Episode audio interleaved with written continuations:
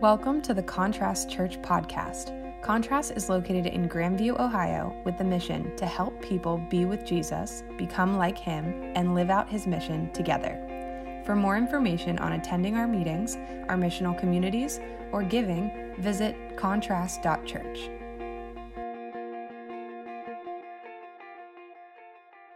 We're talking about how quality uh, beats quantity every time. How you can make a thousand Krabby Patties, but if you rush it and they all suck, nobody wants them. Uh, even though SpongeBob's only has two pickles on one side, I think that's a little edgy, for in my opinion. But seemed like it was a good Krabby Patty. So, but today we're talking about slowing down. I even have my wonderful Avery got me this sloth mug, uh, which is sloths have been our, our theme here. So I've been drinking. It's ironic that it mainly is filled with a stimulant, and it's 20 ounces. So I don't know if this will actually help me slow down physically or not, but uh, it's been pretty great. So, uh, but as we started this series, like the, the whole foundation of it is the fact that when we look at the life of Jesus, when we look at the world, the world is running uh, very fast. It is hurried.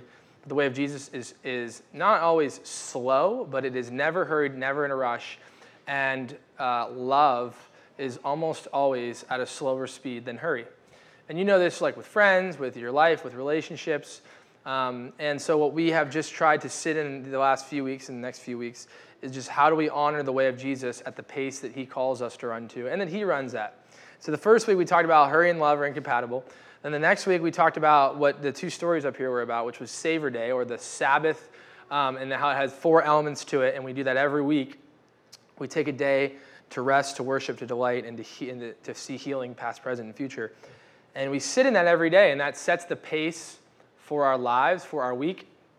And then last week, we talked about the, the dangerous Western culture that surrounds himself with influence, fame, popularity, power, right? And how, like, you know, the word influencer wasn't even a word 10 years ago, but is now a job, apparently. uh, if you're 14, you're like, I want to go and be an influencer, right? But that's what the world pursues, and how the way of Jesus is very contrary to that. How he specifically did things that would push against that. And one of the main ways that he did that was through serving. And so we embody the same things that Jesus does as serving. He came not to be served, but to serve as a life uh, for people. And so we do the same thing. And so today we're talking about this idea of how the way of Jesus is almost always about uh, quality over quantity. And specifically, what we're going to hone in on is the aspect that we would call discipleship or apprenticeship. They're really like the same, same word. Uh, apprenticeship is the new trendy word, discipleship is a more older word. But really, what it means is a relationship that is intentionally moving you towards Christ. And we know that relationships are the forefront of the gospel. I mean, if you think about the idea of the Bible, last week I talked about how serving is probably like the number one characteristic and action of people who follow Jesus. That is the heart of Jesus, is to serve. That's what he did on his last night here, washed the disciples' feet, said, This is like who I am, right? But when we think about it even deeper, the, the, the, absolute bare bones of the, of the foundation of the gospel is relationship. That's the whole point of the Bible. Like, starts off good, two pages later, humans have an opportunity to ruin it, and we do. And then the whole rest of the Bible is about a loving, gracious, uh, compassionate God trying to uh, be in right relationship with people who continually screw it up. And that's where we're at today. Fortunately, we have Jesus who makes that relationship right. But what we look at in the Bible and what we should honor in our lives as a part of our vision for our lives, as a part of spiritual maturity, is we should knock relationships out of the park. Like we should just be the absolute best people in the world at relationships.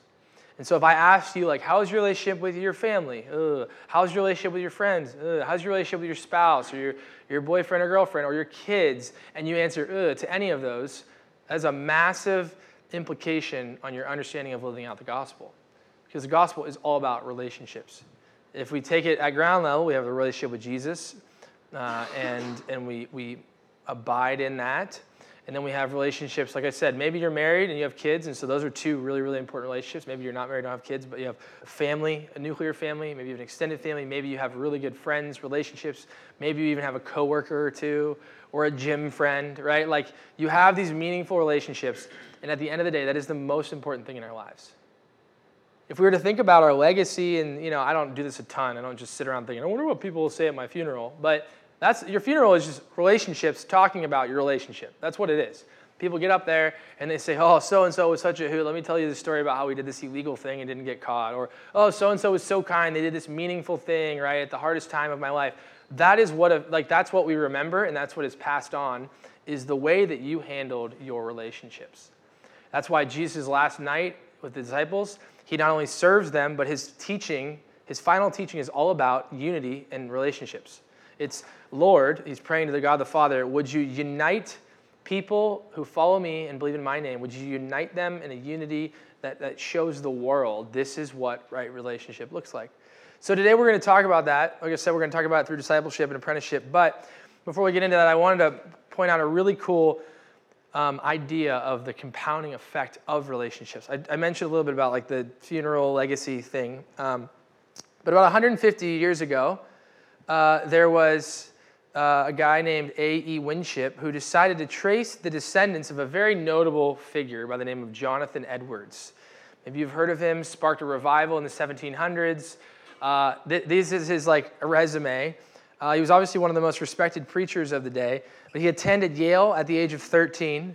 He later went on to become the president of Princeton College.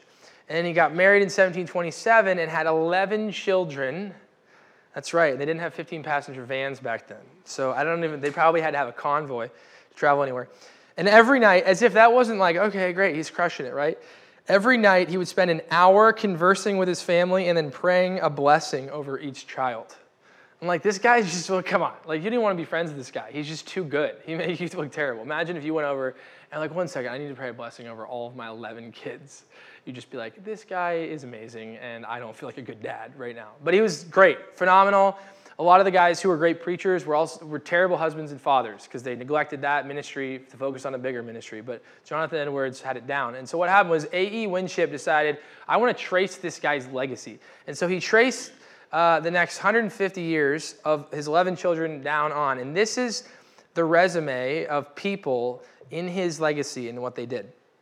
They had one U.S. vice president, one dean of a law school, one dean of a medical school, three U.S. senators, three governors, three mayors, 13 college presidents, 30 judges, 60 doctors, 65 professors, 75 military officers, 80 public office holders, 100 lawyers, 100 clergymen or pastors, and 285 college graduates. From one man and his wife, who was probably a saint as well, and their 11 kids, this is the legacy that they left. What's even more fascinating is you parallel that with another guy by the name of Max Jukes, who went the opposite route. Max Jukes was found out because there was 42 different men in the prison system that all had been associated with this guy through descendants. And like, let's figure out this guy. So they figure out this guy's legacy, and this was his. He had seven murderers, 60 thieves, 190 prostitutes, 150 other convicts, 310 impoverished and poor, 440 who were physically wrecked by addiction to alcohol, and of the 1,200 total descendants, 300 of them died prematurely. I don't know about you, but that is a massive difference of legacy based on one person. And uh, it's, it's this massive contrasting difference. And so, what they had affirmed in this study, which wasn't really the intent, but they agreed with what we call the five generation rule, which is if a parent raises their child in a certain way, the love they give, the values they teach, the emotional environment they offer, the education they provide, it influences not only their children, but four generations to come. So, relationships do matter. They are of utmost importance in terms of our ability in a society with other humans to flourish and to honor and to love God. And so, as we see Max Jukes and Jonathan Edwards, uh, for me, what this does for us as a church is it encourages me. Obviously, Jonathan Edwards, brilliant guy, right? And I don't know if any of you have been to Yale at 13, but it doesn't mean that just because you're not him doesn't mean that God is still not planting a legacy in your life, in what you do and who you are. We all can't be the exact same person, right? Not everybody can be up here. Not everybody can do, you know, X, X job or Y job, right? We all have unique, specific places that God has put us. And, and legacy, even, I hate counting this because it's like not about the numbers, right? It's not about the, the quantity, but the quality of even if I have one kid or if I have one friend or I have one coworker who I just plow my life into, right? I just build this relationship that I am being faithful to the kingdom and what I'm called to as I follow Jesus. So today, well, here's what we're going to do. I want to talk about this I'm gonna, I think there's three takeaways that I hope you'll find. The first one is I think you'll feel a freedom lifted off you if you've ever felt the guilt or the pressure to like save the entire world or to grind in all of your relationships. Like, I gotta be at this wedding baby shower, I gotta be at this thing, I gotta do that thing, I gotta send this guy, I gotta send this text, and you're just like overwhelmed. You just feel like, oh my gosh, I am socially and relationally tapped out, but I feel like I'm just giving and giving, giving. I think you're gonna feel actually freedom from that, from the busyness of that, the hurry of that. The second thing I hope you'll, you'll take away is you'll feel a deep heart level conviction to apprentice or to disciple under Jesus. I think that you'll remind yourself that that is paramount to everything else. But the second component of that is that that will lead to a deep heart level conviction to offer apprenticeship for others in your life. Meaning that you don't just stop at apprenticing Jesus, but that you offer yourselves for others. That's the whole point of following Jesus. We follow Jesus as we allow others to follow us to see Jesus. That's Paul's model, that's our model, that's Jesus' model. And then the last thing is, I think all of this rub and tension will cause you to evaluate your own spiritual journey, your maturity, the vision for your life. And I believe it'll place a simple but intentional journey of not only being led by Jesus, but leading others to Jesus' feet. And I also think you'll sleep better at night. You'll rest assured knowing that where you are at in this moment, in this day, in this week, in this year is exactly where God has put you. And you're not failing, you're not being uh, a waste, right? You're not comparing yourself to others. You're like, God has put me here in this time and in this place for a specific reason. And I can focus on quality rather than, than the abundance of quantity and the worry and the worries of the world that is more and more and more. I can just focus on where God has placed me and rest in that. So we're going to dive in. You're welcome to get out your Bibles if you have them. Uh, we're going to be all over the place, and it's just going to be a lot. So if you want to just take notes, write scripture references, that might be your best play today. Um, but we're going to basically go through six components of what I, I, I, see. There's a million, there's thousands of books on what is discipleship, what is apprenticeship. I want to focus on six components of apprenticeship, and I'm going to show each one through two sets of apprenticeship relationships. The first one is Jesus and his inner three and, and sometimes 12 disciples. The inner three were the three like closest of the 12 to Jesus. And then the other relationship is Paul, Apostle Paul, and the people that he, uh, that he had apprenticed him, primarily Timothy. So if you've read 1st and 2nd Timothy, you've read Ephesians, any of those books, Timothy is just all throughout that book in uh, a lot of different ways. And so what I want to start off with, though, is this foundation of Jesus picks 12 disciples, and then he has an inner three that we see they get these specific glimpses of things that not everyone else gets to see. And in those glimpses, there's this deeper level of relationship and responsibility in his idea of apprenticeship. Paul is, is, is, sort of like, I have this mission and I am always going to drag someone along with me. That's how Paul is. And so, what we see in Acts 16, this is where we kind of start. Uh, Tim, uh, Paul comes to a city uh, called Derbe in, in, uh, in Lystra, and then he meets a man, says a disciple named Timothy who was there, and uh, whose mom was Jewish and dad was Greek. And Paul wanted Timothy to accompany him. And so he, he brings them along. They go to throughout the towns. They pass on the decrees that had been decided on by the apostles and elders in Jerusalem for the Gentile believers, the non Jewish people, to obey. And it says, So the churches were being strengthened in faith, increasing in number every day. So Paul takes Timothy, but Paul also had Silas and Barnabas. And what I love is there's this like really um, uh, stark moment in Acts 16 later. And it says, After some days, Paul said to Barnabas, who was one of his other guys, Let's return and visit the brothers in every town where we proclaim the word of the Lord to see how they were doing. Barnabas wanted to bring John Mark along with them too. But Paul insisted that they should not take along this one who had left them in Pamphylia and had not accompanied them in their work. So, next verse, they had a sharp disagreement. I love that. I love that they're human and they fight and they're like, I'm not bringing that guy. And you're like, I want to bring that guy. And you're like, cool, good, good luck. And so they literally, they, they part ways, which we see is like this happens in life. You've had this in churches, you've had this with friends. They part ways. And Barnabas took along John Mark and sailed away to Cyprus. Paul chose Silas and set out and went through some different cities, and then he meets Timothy. And so Paul is always having somebody doing the work of ministry with him.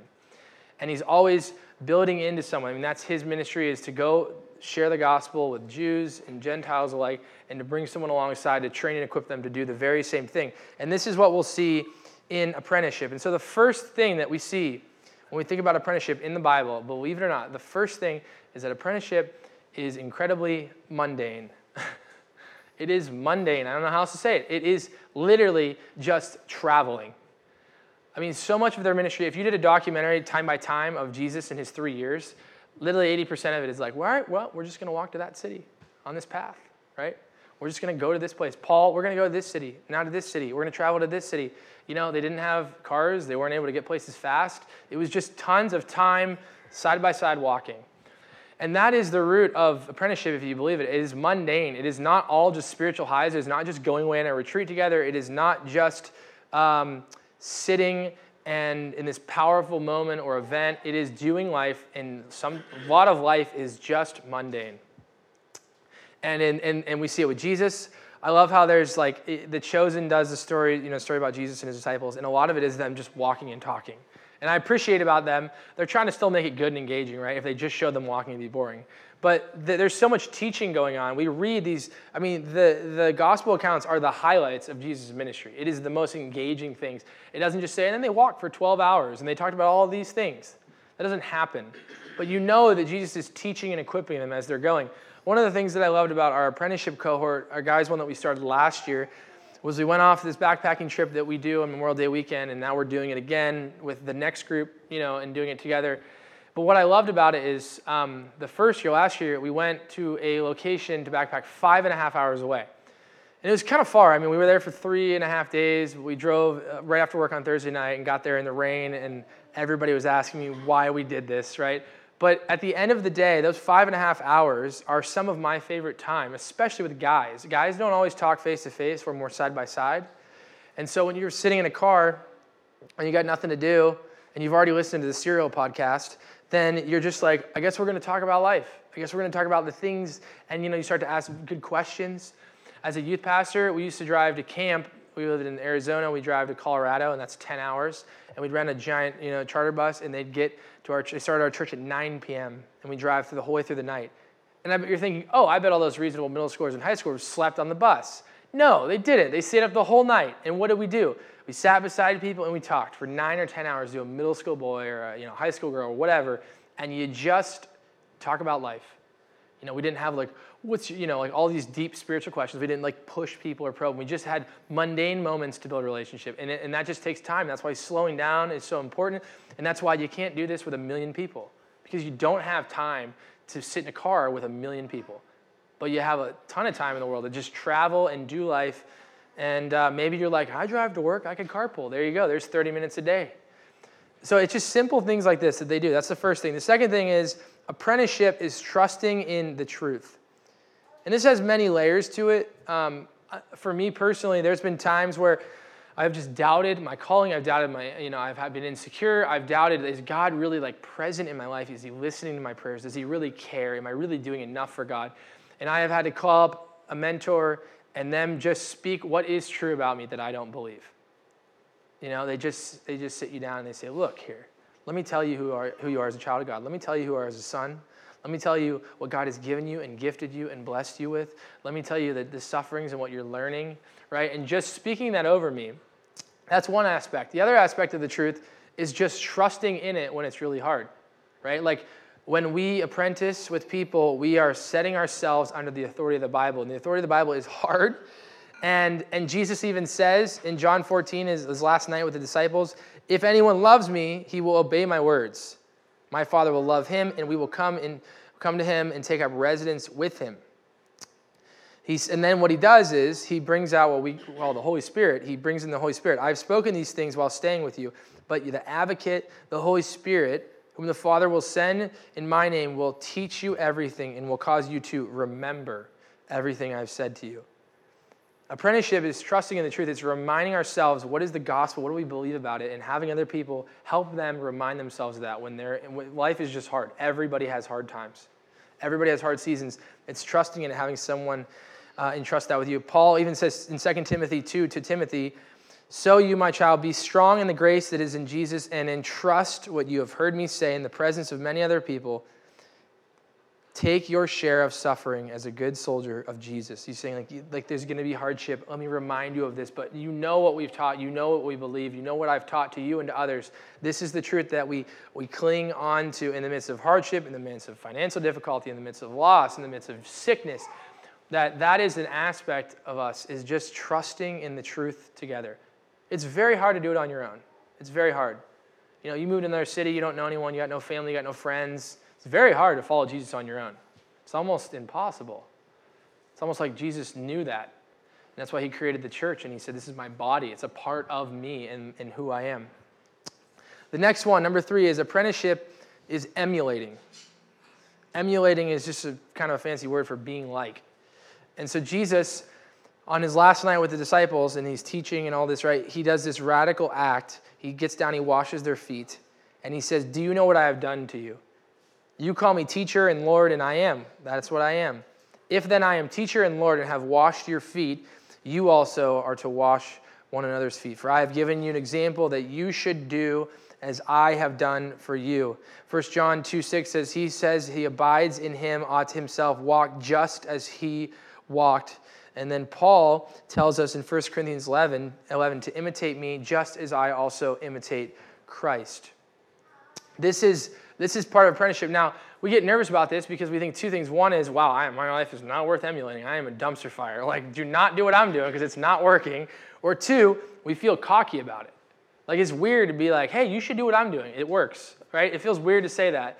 We even read when Paul says, imitate me like I imitate Christ. And we're like, wow, Paul, that's like kind of like pretentious of you to say that. But what, what does Paul also say? He also says, I will share and brag about my weaknesses because through my weaknesses, Christ's strength is proclaimed. That I am a broken sinner. I am, he says, the worst of all sinners, which is like, I don't know about that, but the worst of all sinners, right? And he says, but Jesus, right? And, and he gets to show the power of Jesus. Apprenticeship is emulating, but it doesn't mean you're perfect. It doesn't mean that you don't have weaknesses. It doesn't mean that you don't have flaws. It just means that you know what to do about it. Meaning, I know where my hope comes from, I know where my insecurities are. Honestly, it's just humility. I'm not perfect, but I got these things. God's given me these gifts. Am I going to use them? Or am I going to be like, well, so and so has that and I don't have that, so I guess I shouldn't do this? There are so many people in the American church who are not helping other apprentice or apprenticing others because they're just so insecure. They're like, well, I'm not good enough. I don't have an MDiv. I don't, I don't have enough time or I'm not smart enough or, you know, I have all these other things I'm wrestling with. And who is telling you that? The devil. Because you look at these people and they are just ridiculous. Like the people that Jesus chooses to follow him, the strategy, it's we'll get into a little bit more, but it's they're not amazing people. They are average broken people that have weaknesses and problems. But I love what Paul says to Timothy in 2 Timothy 3. He reminds him of, of all of this, and he says, Look, here's the things that you've emulated that I've, I've given you. He says, You, however, Timothy, have followed my teaching, my way of life, my purpose, my faith, my patience, my love, my endurance. You must continue in the things that you have learned and are confident about, and you know who has taught you. You might not be a 10 out of 10 in every area, and that's okay. And I think that's actually probably normal. If we had the prerequisite of my mentor, my, my, who I'm apprenticing, needs to be better at me at everything, we're going to have a very hard time finding one. And then you'll die when you're older and be like, well, I just, oh, Lord, I don't know, I just couldn't find anyone. There was no, no, he's like, well, why didn't you do it? Well, I wasn't good enough. I couldn't find it. You know, it's like, are we really going to make that excuse? That's what we want to do. That's the card we want to play with God. And God's like, no, no, I've given you all these things. You're all broken. You all know that. But in your mess, you find hope in Jesus. And that is the primary focus for emulating. The fourth one is that apprenticeship is always missional. And what I mean by that is it always has a missional purpose. It is always reaching to others for the purpose and the sake of the gospel. That's, that's the goal. That's why we call ourselves Christians. Evangelical Christians, we believe in sharing the good news. We don't hold it in, we share it. That's the point of why we have a church plant in Grandview, is to share the good news. And I like to think about it like this. It's simple. You know, when I think about the word apprenticeship, I think of more of like a, a labor, like a craft. I think a lot about blacksmiths. I don't know why. It's just like I feel like that's a thing you apprentice, right? I'm a blacksmith apprentice. And saying you're going to apprentice but not be missional is like saying that you want to be a, a blacksmith apprentice but you don't want to touch any metal. It's like, what is the point? This is the whole thing you're doing, is we hit metal off other metal and make metal things. And you're like, well, yeah, yeah, like I want to like I want to like read books with this guy, but like I don't want to love my neighbor. Like I don't want to lead anyone to Jesus. It's like, what is the whole point? And, and so what I would say is like if you have a mentor and all they do is send you books and they don't know their neighbor, they don't have any non-Christian friends, they're not living among people who don't know Jesus, they're not like they're just missing the whole point of the gospel. Same with you. If you if you take an interior look at your life and you're like, I don't know anyone who isn't a Christian, or I haven't had any conversation with them, or I don't like I, I'm not living life with them, you're you're like, what are you apprenticing? Right? Jesus would be like, hey, I'm going to spend 80% of my time with all these broken people. And you're like, that's cool. I'm just going to chill over here. Then you're not apprenticing Jesus. You're apprenticing 15% of him that you want. Apprenticeship is always being missional. And what I, I would have communicated is being missional is not that you got to go and you got to just like be this I can answer every question perfectly exactly how you want to hear it. It's just being ready. Paul tells Timothy this. He says, Preach the message, be ready whether it is convenient or not. He says, Be ready whether it's convenient or not. Two nights ago, I was sitting in my backyard. I was ready to, uh, to just call it a day. We have been doing yard work for the last several days, and it's just been exhausting. I've laid down a lot of pea gravel in my backyard. And I was sitting on the fire, and Sarah went in. And it was like 9:30 or 10, and I was like ready to just put water on the fire. And I was about to leave, and a neighbor, uh, neighbor's uh, friend comes in the backyard, and he starts talking to me because our fence is only like this tall. And in that moment, I'm like, I'm gonna pull the just like neighbor card. like, hey, how's it going? Okay, cool. All right, see you later. You know, I was just gonna do that. And then all of a sudden, we started talking, and, and I'm like, ah, oh, okay, all right, all right, all right. Start talking about sailing, and then all of a sudden we start talking about anxiety, and then we start talking about medication and counseling and therapy and being a man in the midst of all that, and, and just dealing with panic attacks and why the heck are these happening? And I have all these other things in my life, and I and I just am like, all right, Lord. Lord's like, here's a softball tray. Here you go. You don't even got to get out of your Adirondack chair. He just came right to you. And and before you know it, an hour later, you know, it's like I, I didn't lead the guy to Christ, but it's like I just was present. I was just there. I just I had the conversation. I followed through with what the Spirit was giving me. It's not these incredibly profound things, okay? I didn't go sign up for this golf class and try to lead someone to Christ there. I just sat in my backyard and I was faithful to the small prompts. And I think that is where it starts. You don't got to go out and be this juggernaut for Jesus. You just got to be present. And he says, look, it, whether it's convenient or not, be ready, be ready to teach, be ready to rebuke, be ready to exhort with complete patience. And he says, be self controlled endure hardship, do an evangelist's work, and fulfill your ministry. Do any of you even know what your ministry is? Have you thought about it? Does it keep you up at night? It's not probably what I do, but that's okay, and it's great. It should be different. You don't, we don't need a hundred of me. That's the last thing the world needs. Okay, but we do need you, and we need me, and we need you, and you, and you, and all of what you're doing. Number five, apprenticeship is slow and messy. I don't know how else to say this other than on a slow down series, but it is slow and it is messy. Jesus sends out 12, he sends out 70, he sends them out, and, and it's like, you're, you're in it, go be missional. And they come back and they're exhausted, but they're like, this was amazing, and this happened, and this happened. And, but it's just messy. It's broken people helping broken people. It is messy. And I think about Jesus, he put three years of his life, and if I took three years of my life and I said, I'm going to build into these 12 people, and I'm going to spend all my time with them, we're going to walk everywhere, we're going to travel, we're going to drive in the 15 passenger van together, and I'm going to teach them everything I know about the kingdom. And then at the end of that three years, I have a really hard situation in my life, and all of them run away. I would feel like an utter failure. That's exactly what happened to Jesus. These guys come with torches and pitchforks, and Peter's like, gets out a sword and, you know, tries to chop a guy, well, he does chop a guy's ear off, right? And you're like, Peter, come on, dude. My favorite part that most people don't read, you got to read all the accounts to know this, but John Mark, Okay, the same John Mark, who Paul does not want to hang out with, runs away and they grab his clothes and he runs away naked. This is what's happening to these 12 men who dedicate their lives to following Jesus. And the moment it gets hard and it's messy, and, and, and Peter's like, I'm going to fight my way out of this. And then John Mark's like, I'm out of here. And it's like, there's your tunic. I don't care. I'm still gone, right? And he's running around in the dark at night naked. And Paul's like, I ain't bringing that guy with me. Paul had a higher bar than Barnabas, I guess. Because John Mark also ditched them in Pamphylia. So that's two strikes. Baseball wasn't invented yet, but that's pretty close to a strikeout, right? But that, that like it's just messy, right? It's just messy. Paul's like, nah, he's not for me. Barnabas is like, I, I believe in him. And John Mark does have redemption. Don't worry, you can read it later. And he does actually get his act together. But he had two bad, bad instances there. But it, it, it's just messy. It's hard. And it's, I mean, Jesus literally dies alone, other than like John in a distance with a bunch of women, right, that are there. All his friends are gone, his disciples. And then he resurrects and he comes back to them. And Thomas is like, Yeah, I still don't know, man.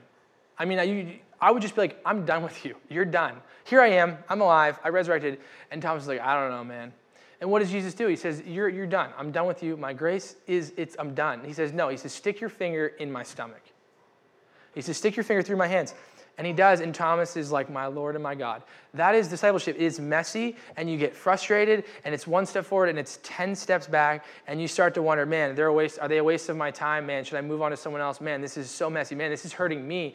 Man, I'm having way more insecurity than I realize. I'm putting way more stock in my identity based on the success of this person. And it just, it's just a mess. It's just like dirt getting in your house all over everything. But that is discipleship. And that happens after Jesus ascends in the book of Acts. Right away, they have this massive movement. People are sharing everything. They're, they're eating others, each other's houses. They're learning the Bible. They're following the apostles' teaching. And then these people lie about what they're giving to everyone, right? And then later they start arguing about circumcision and what foods they should eat and if they should let Gentiles in their house. And then they start having these feasts every night. And then all the rich people are getting there first and they're getting drunk before all the other people are there. And it's just, it's a mess. Are you, are you reading this? I mean, it is a mess. And it's a mess, but it's God's mess. And it's God knowing what is what humans are like. And so apprenticeship, it's slow and it's messy.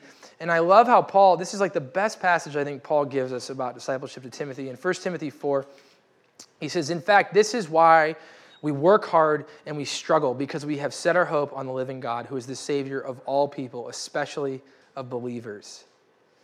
I don't know about you, but work hard and struggle is not something that sounds fun. Command and teach these things. Let, and this is where you've probably heard this passage. Let no one look down on you because you are young, but set an example in, for believers in your speech, your conduct, your love, your faithfulness, your purity. He's talking about working hard and struggling because of other people, setting our hope on the living God. And later, he says, Do not neglect the spiritual gift that you have, that has been given to you, that has been confirmed by encouragement and prophetic words when elders laid hands on you, he says, Take pains with these things, be absorbed in them so that everyone will see your progress, and then be conscientious about your life, about how you live and what you teach. And you'll save yourself and others through this. That's what he says. Be conscientious of your life, your beliefs, right? And, and I just, I love the idea of taking pains, absorbing. Do you take pains at night with people in your lives who you just are deeply wanting to see come know and follow Jesus and apprentice under him and apprentice help others know Jesus? Do you, do you absorb yourself in that?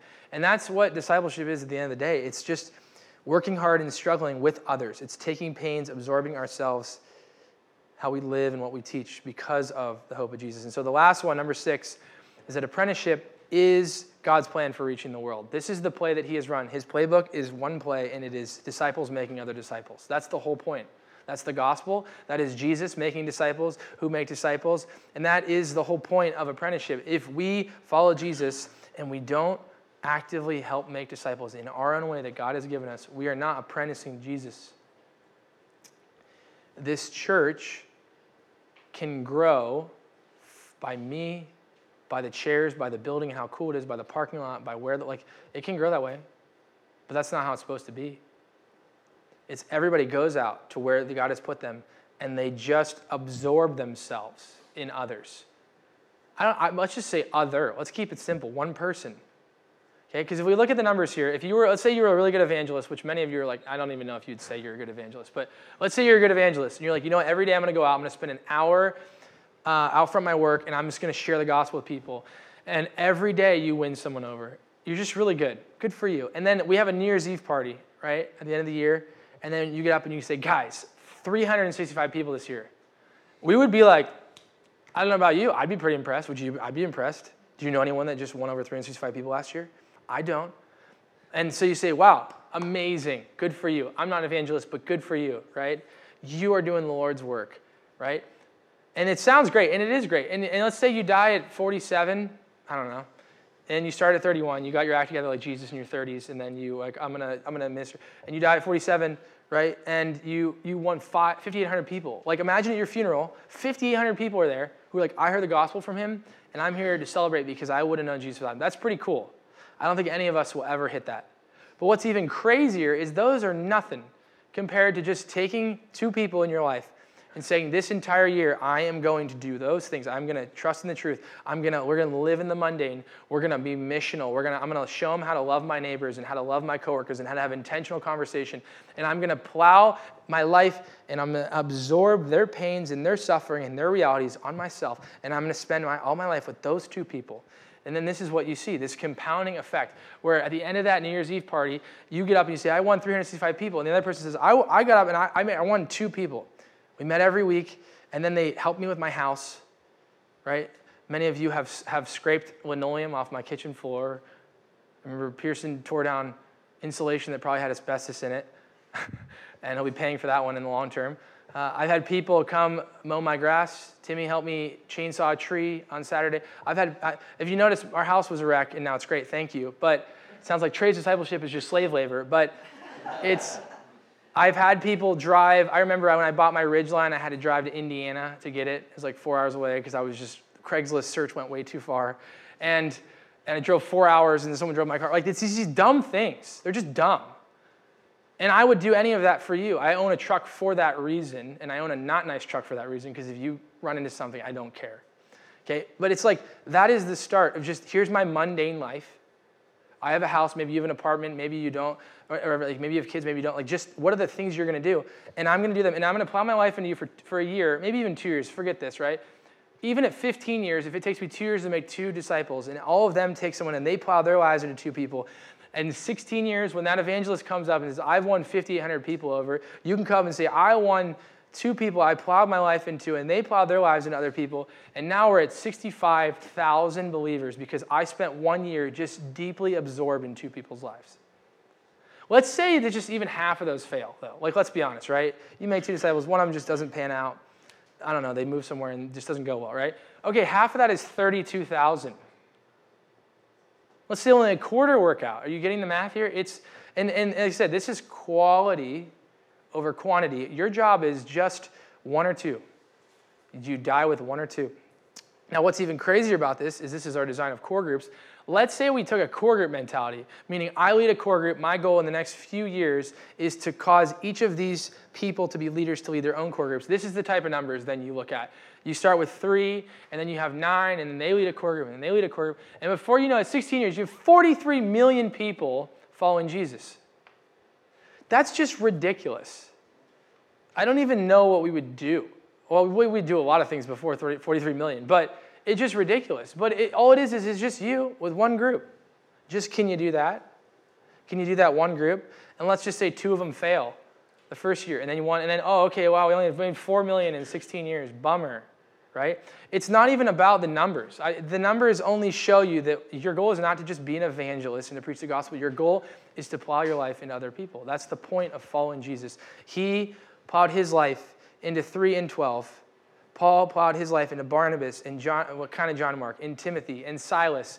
And that is the gospel multiplication that we're looking at. That is the point. And that's why we actually slow down. This is easier. And the reason why, as I invite Nick up to close, is the reason why this is so easy is because all you gotta do is two things. It's this simple. I promise you, I believe it in my bones because I have had Mark Jacoby, I have had Dr. Crispin, I have had Dr. Dave, I have had Ian Simpkins, I have had my pastor growing up, I have had so many dozens of guys do this for me, and this is all they did. They named it, and they were intentional.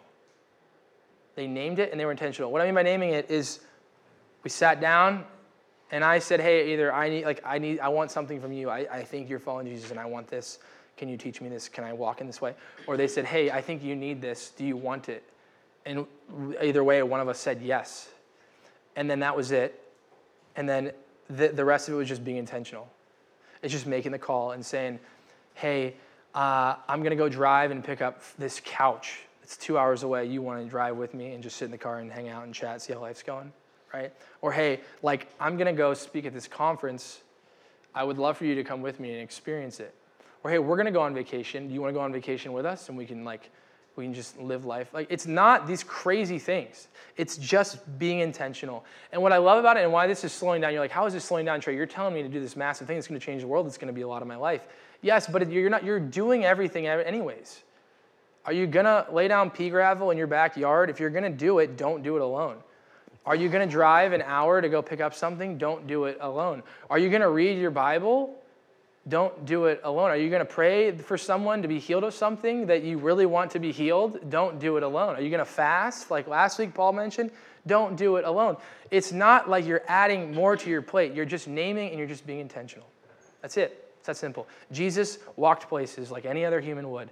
He had to walk to Jerusalem four times a year for festivals. Let's just go and let's just do it and we'll just sit and we'll hang and we'll party and we'll talk. That's all it is. And this changes the world. So as we have a time of formation, as we think about like what does this mean for us, there's really just the two things, naming and, and being intentional and thinking through that. But I, I created yet again another form if you want to fill it out. On the QR code, you can scan you can scan it. And the first entry this week is just it says apprenticeship. And all I want you to do with that, think about it and pray about it. And you can fill out that form if you would like to apprentice someone or you would like to be someone who apprentices you.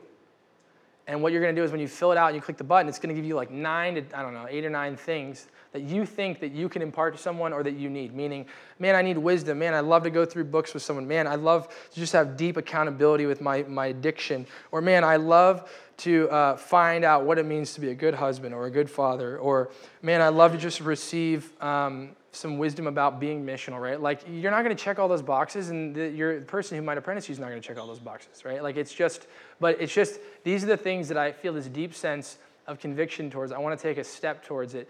Can I put my name out there and we just try to sort of I don't know pair you up or find someone for that or you know and just help you in that. And maybe you're already getting at your cores or your community. Great. I'm not like you don't need to have to do this, but is there things in your life you say I need to finally lead others in this? I've been squandering the gifts that God has given me? Or have you just been afraid and maybe even like lazy or apathetic and you're like, I want someone to help me run with them and I want to have a pace that's sustainable and I need this? Fill out the form. And then we always have our normal time of formation things up, uh, giving or bringing as an act of worship. In the back, you can do that. The Lord's Supper is here as a reminder of the sacrifice. And then we have people in the back who would love to pray for you. So, you can take this time and process through that, and then we'll close in a song or two.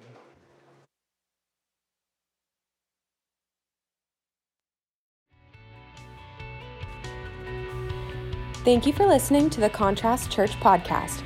To learn more about us and how you can be a part of it, visit contrast.church.